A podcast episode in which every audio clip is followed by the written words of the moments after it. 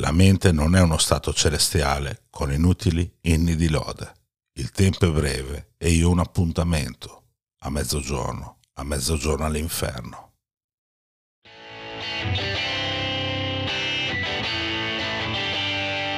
Per Jam dalla A alla Z, il primo podcast italiano dedicato al gruppo di Seattle io sono Luca Villa e in questo podcast analizzo tutte le canzoni che Per Jam hanno scritto e inciso dal 1990 a oggi. Testi di Daria Moretti e Luca Villa, voce di Luca Villa, musiche di Alessandro Masau.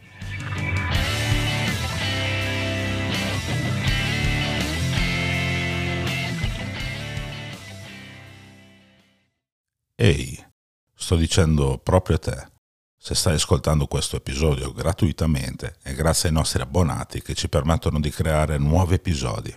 Questo è un progetto indipendente, l'unico modo per sostenerci è abbonandoti a questo podcast.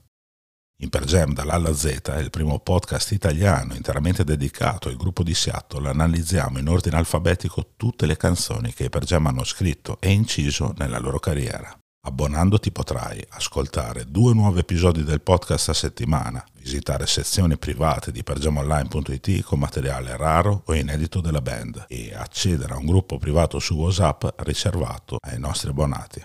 Trovi tutte le informazioni nella descrizione di questo episodio oppure su pergiamonline.it slash podcast. Buon ascolto. Verso la fine del 1993 per Jam pubblicano il singolo di Dodder, estratto da Versus. Pur in assenza di qualsiasi video o promozione, il singolo diventa il più venduto fino a quel momento del gruppo e schizza al primo posto della classifica di Billboard. Più i Per Jam cercano di nascondersi, più la fama sembra inseguirli. Nelle pause tra una data e l'altra del tour americano in supporto alla pubblicazione di Versus, proprio per cercare di progredire musicalmente, nonostante l'enorme e per certi versi spaventoso successo che il gruppo ha in quel momento, la band inizia ad affittare studi di registrazione per lavorare all'ossatura di quello che diventerà poi Vitology.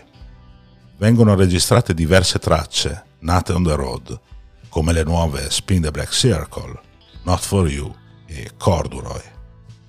Tra queste c'è anche una delicata ballata acustica, scritta dall'allora batterista Dave Abruzzese con Eddie Vedder.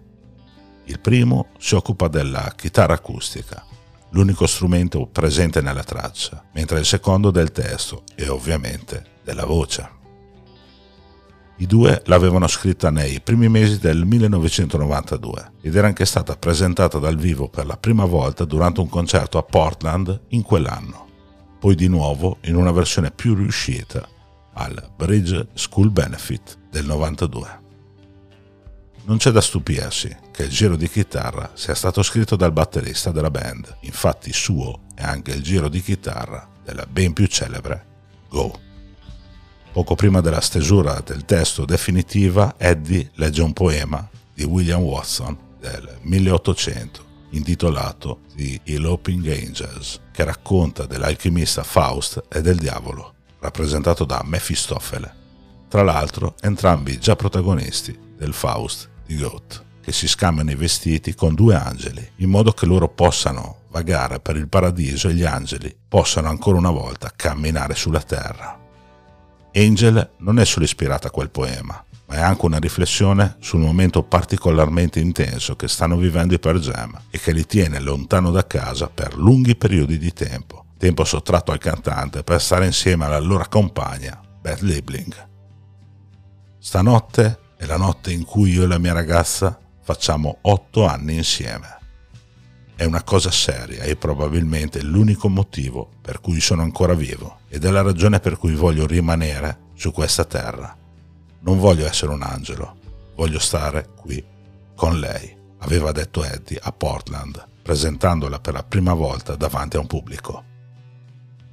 Nel 1993 il gruppo decide di dare alla canzone un abito definitivo in vista della sua possibile inclusione in Vitology, aggiungendo un sottofondo di batteria che non sarà però utilizzata nella take finale.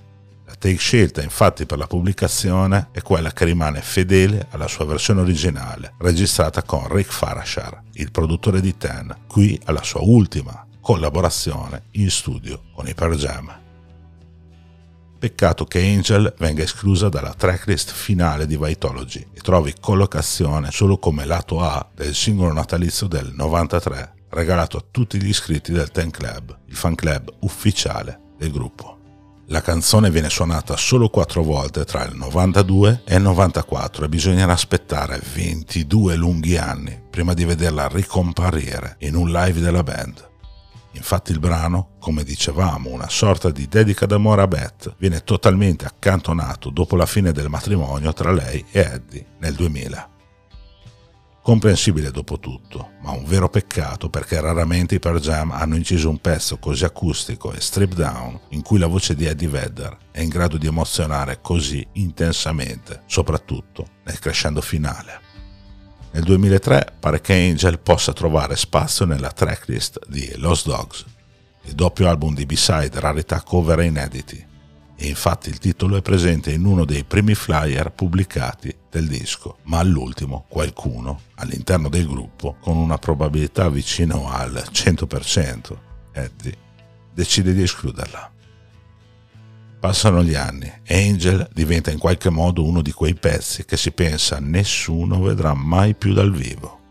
E invece, nell'estate del 2016, a Telluride, suggestiva cittadina del Colorado, situata a un'altitudine di oltre 2500 metri sul livello del mare, la band arriva sul palco al tramonto e in una disposizione che ricorda quella di un altro storico concerto in Colorado, quella Red Rocks del 1995, parte con un set acustico di una decina di pezzi che riserva non poche sorprese. Tra queste c'è proprio Angel. Introducendola, Vedder dice questa canzone è stata composta da un tizio che suonava la batteria con noi, Dave Abruzzese. Gli auguriamo ogni bene. Curiosamente, l'anno prima, l'ex batterista dei Per Jam era stato oggetto di un mandato di cattura in Texas con imputazioni per detenzione e spaccio di droga.